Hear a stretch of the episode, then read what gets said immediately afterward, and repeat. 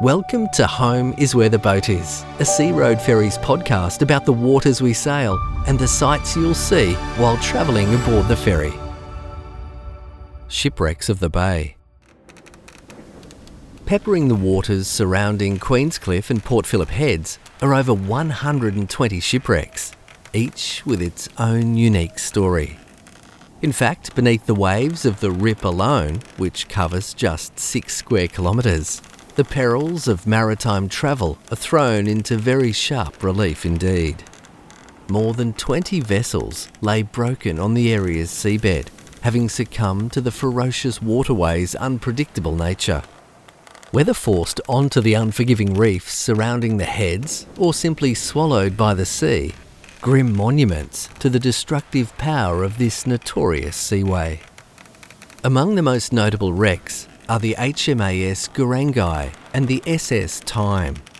A former trawler commissioned as a minesweeper during World War II, the Goorangai was sailing out to Bass Strait, displaying minimal light on the night of the 20th of November 1940, when it was cut in half by the MV Duntroon, a larger steamship resulting in the loss of all 24 souls on board.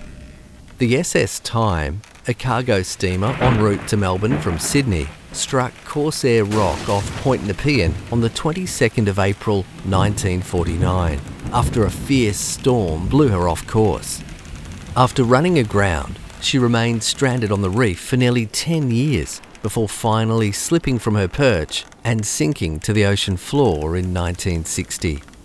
The most recent disaster occurred on the 16th of August 1991 when the pilot launch George Tobin was lost in huge heaving seas, resulting in all three crew members losing their lives.